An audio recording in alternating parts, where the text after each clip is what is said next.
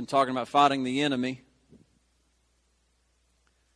I'll go back over my base my base scriptures. It says, "When the Lord your God brings you into the land for you, which you go to possess, and has cast out many nations before you: the Hittites, the Girgashites, the Amorites, the Canaanites, the Perizzites, the Hivites, the Jebusites, seven nations greater and mightier than you." When the Lord your God delivers them over to you, you shall conquer them and utterly destroy them. You shall make no covenant with them, nor show them mercy. Again, we have been looking at these seven enemies that are before us, uh, that the Lord delivers before us. We have stated, we have proved over the last few months that all Scripture is for our benefit. And when we go and we do a study, do the Greek and Hebrew, Hebrew being the Old Testament study, on these words, we've been identifying how these enemies face us today. That even though the children of Israel faced these physical Hittites, these ites, we, we still face, um, I don't want to say the remnant, but maybe the remnant of, uh, of what these names mean. Um, if you read in Scripture that a, a name is more precious than, than jewels than rubies, I think, than, I think is what it says. But how significant a name is. And we've already started looking. It says in Samuel 17, 1 Samuel 17, uh, oh, I didn't finish it. I'm sorry. I didn't keep clicking for you. You know the scripture. Oh. Then all the assembly shall know that the Lord does not save with the sword and spear, for the battle is the Lord's, and he will give you into our hands. The things that you're facing this week, that battle is God's. Give it to God. He has already won the victory for you. You don't know what the victory looks like. You're not supposed to know what the victory looks like. You, are just supposed to know that the victory is yours. You know, the children of Israel sat out there 40 years when they could have gone in right away.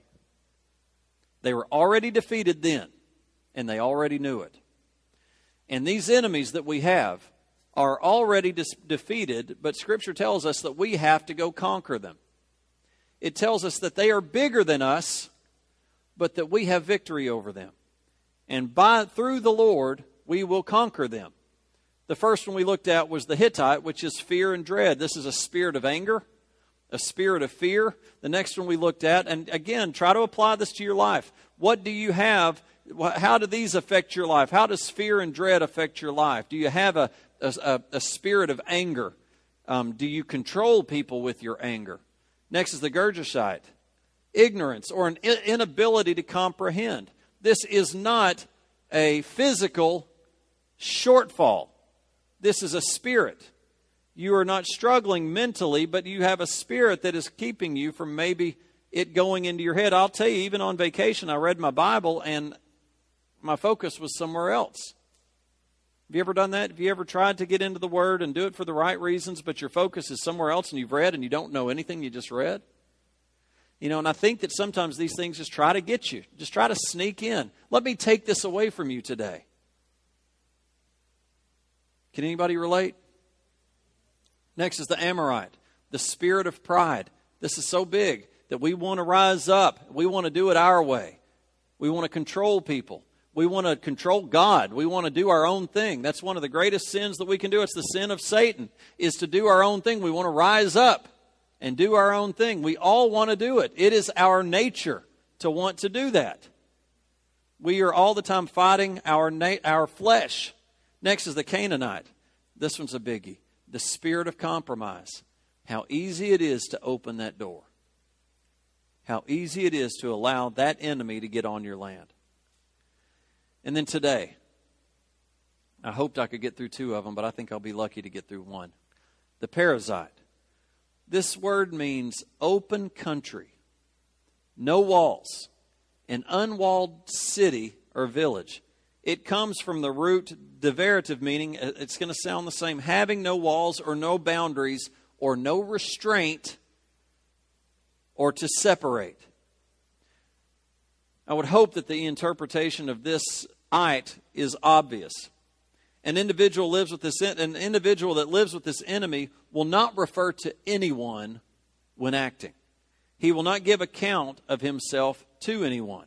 He lives without rules, without laws, without principles. He is independent, lawless, disorderly, unruly, rebellious.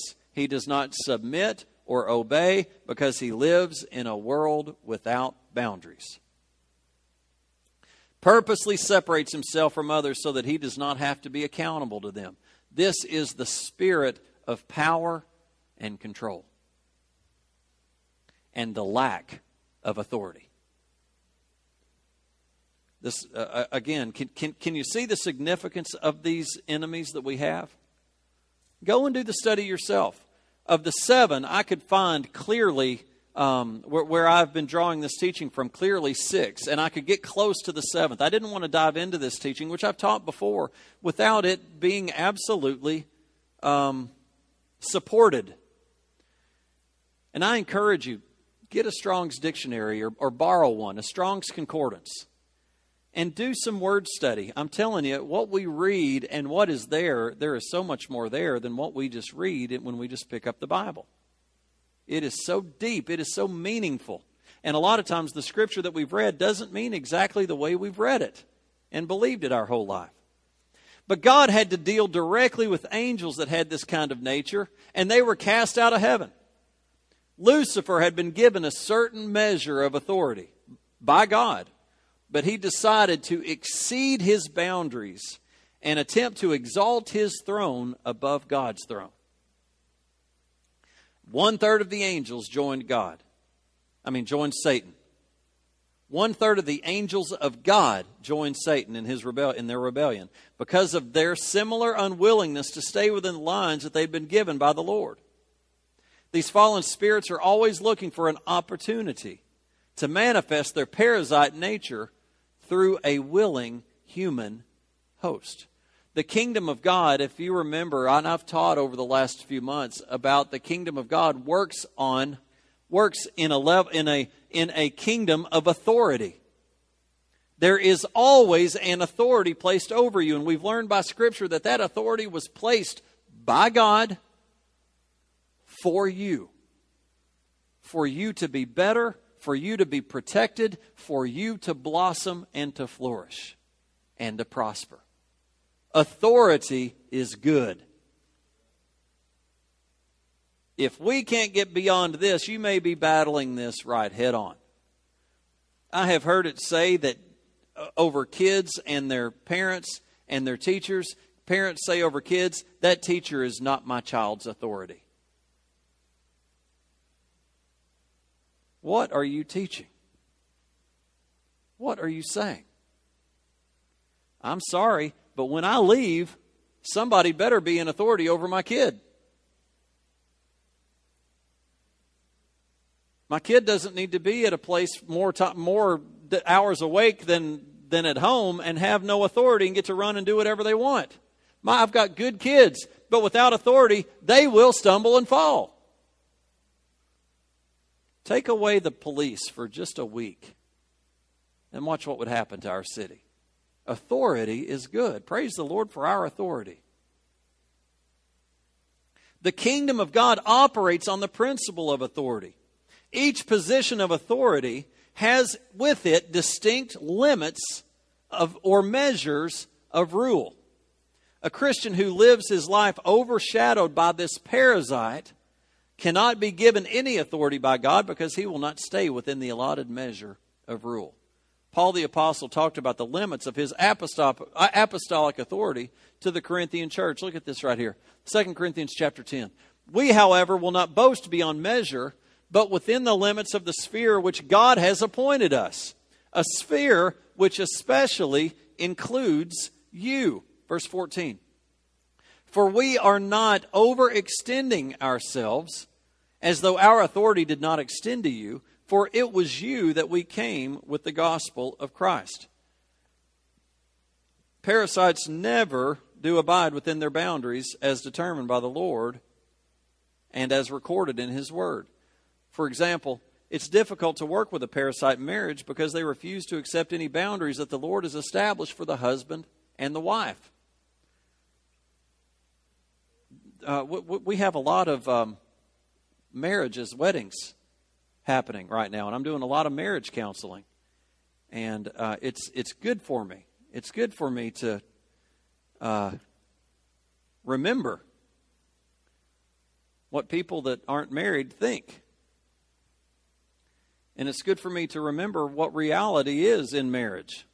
And sometimes, even as a married man, I forget the reality of marriage. And we start thinking of ourselves. You know, I've been talking about it a lot. And, you know, in my flesh, I'm a selfish person. In our flesh, we are selfish even with God. We want to do it our way. And it is a constant battle to battle the flesh. Let me tell you, flesh exists in marriage, and you've got to battle it. You'd better battle it. Met with somebody recently and just was talking, and, you know, he or she's not doing this and not doing that and not doing this and not doing that.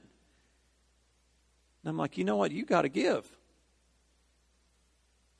It's not all about you.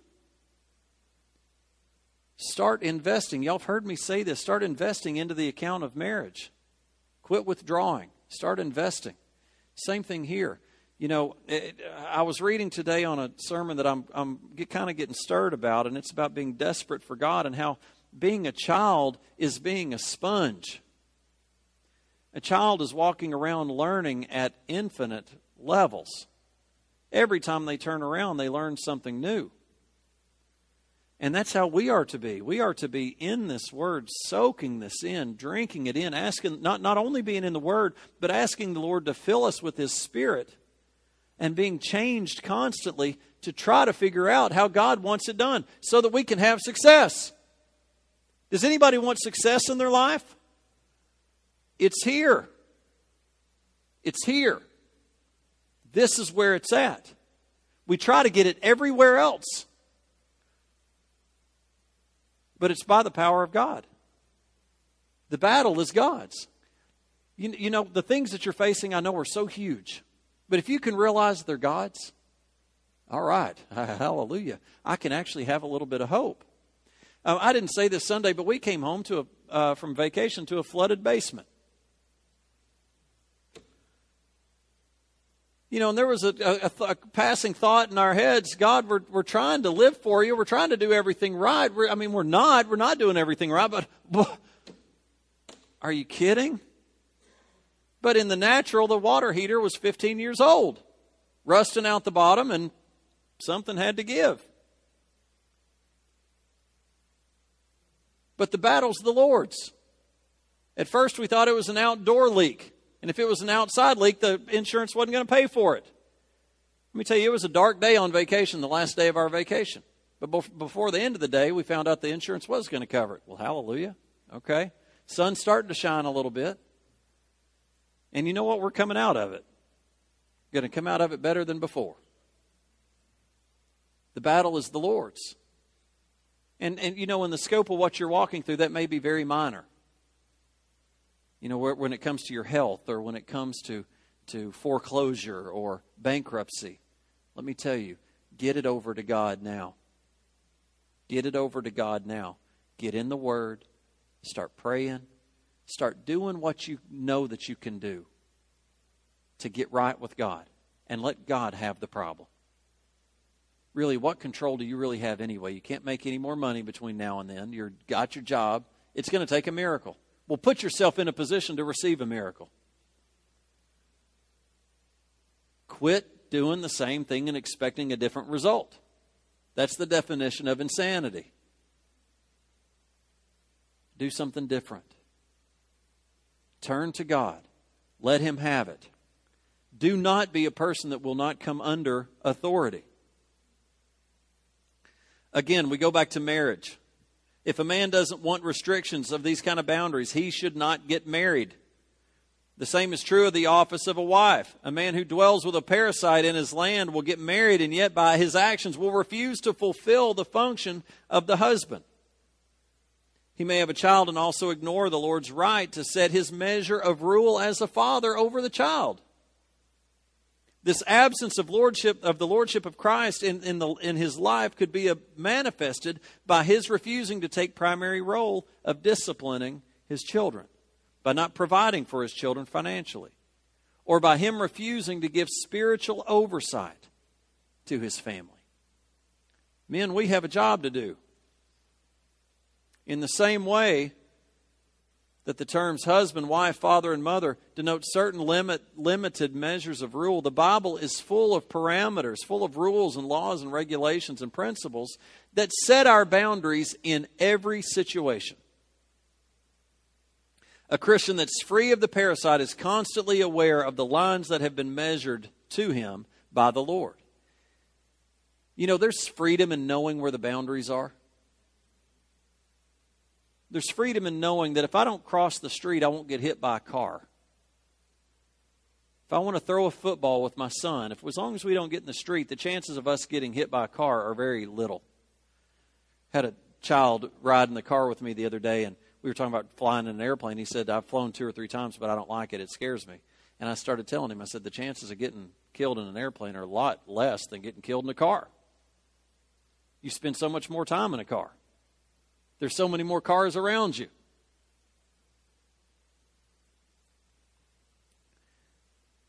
There's so much freedom to know what the boundaries are. We delight in knowing these boundaries and in dwelling within those lines. We find security in knowing that the Lord's reins are always there to keep us from going astray and wandering into areas that are beyond His measure. Psalm 16, verse 5 says, O Lord, you are the portion of my inheritance and my cup. You maintain my lot. The lines have fallen to me in pleasant places. Yes, I have a good inheritance. I will bless the Lord who has given me counsel. My heart also instructs me in the night season. In every circumstance, there is boundaries and laws that should regulate our behavior. behavior. Why do we teach our kids to whisper in the library? I mean, the library is almost a lost art. We've got internet, we've got Amazon.com.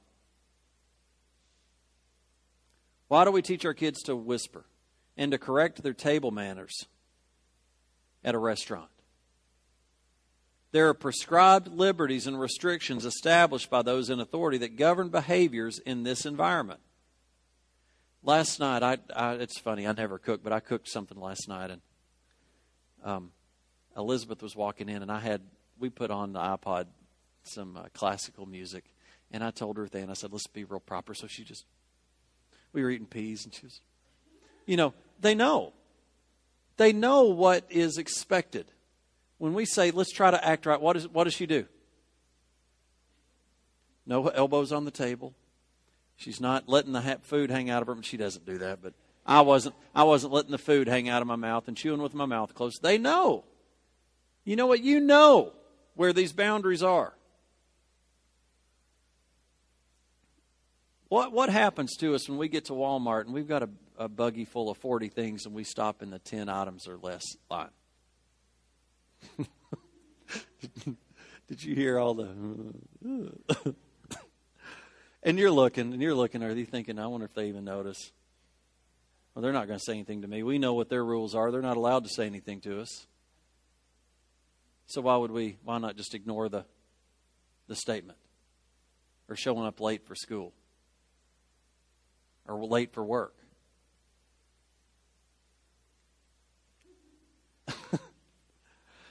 oh, it's funny.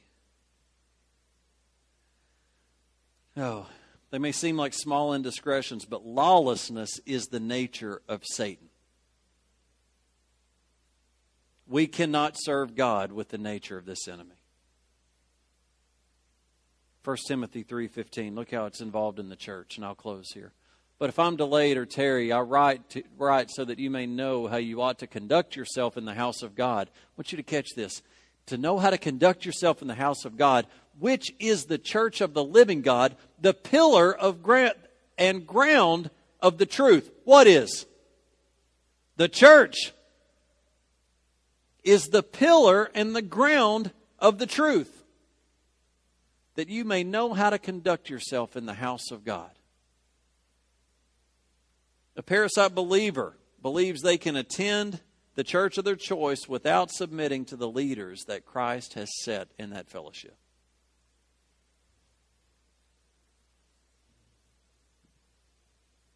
He has set in authority. God has set in authority his people to represent him. I encourage everybody here to drive the Perizzite out of their life by learning to love the yoke and the reins of the Lord. It says, Thy rod, it comforts me. Thy rod and thy staff, it comforts me. It brings correction. It keeps, that staff keeps off the enemy, but it also keeps me from falling in a hole. That staff also has got that hook in it to help pull me out of the hole. It may not feel good getting pulled out of the hole, but how many would like to be pulled out of the hole, even if it hurts a little bit? Romans 13, verse 1 says, Let every soul be subject to the governing authorities, for there is no authority except from God, and the authorities that exist are appointed by God. Therefore, whoever resists the authority resists the ordinance of God, and those who resist will bring judgment on themselves. Matthew 11, 28 says, Come to me, all you who labor and are heavy laden, I will give you rest. Take my yoke upon you from upon you and learn from me, for I am gentle and lowly in heart, and you will find rest for your souls. For my yoke, for my yoke is easy and my burden is light. Isaiah 9, verse 7 says, Of the increase of his government and peace there will be no end upon the throne of David and over his kingdom to order it and establish it with judgment and justice from that time forward, even forever. The zeal of the Lord of hosts will perform this. It's important that we do not allow this enemy to take root in our children and ourselves at work, at church, at school, um, in your marriage, in your family. Drive it out. That doesn't mean you go and you be some dictator and you overrule someone. No, deal with you. Deal with the authorities over you. Get that right. Amen. Father, thank you for tonight. Lord, I thank you for your power and your presence. Lord, we've got such a big list that we need to pray for. And Lord, there are so many heart issues on this list tonight, Lord. Lord, we just ask for breakthrough. I just ask Jehovah Rophi, the Lord, our healer, Lord, to just infiltrate this list, to just breathe, to just speak over this list.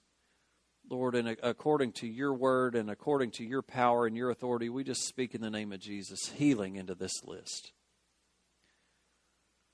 So I just lay my hands on this list. I just proclaim healing over this list. Thank you, Lord. Give us breakthrough. We just pray for, for this week. We pray for the financial burdens that may be facing us. We pray for the family burdens that may be facing us. I pray for the health burdens that may be facing us. And as school is about to start, Lord, help our children get off on the right step, get off strong, be influencers, not influencees. The Spirit of God come upon them and let us have a breakthrough year in our schools. Just bless our church. Bless Pastor Stephen. Lee has lost her grandmother this week. We just pray for them and for comfort and for peace. I just thank you, Lord. You're so good.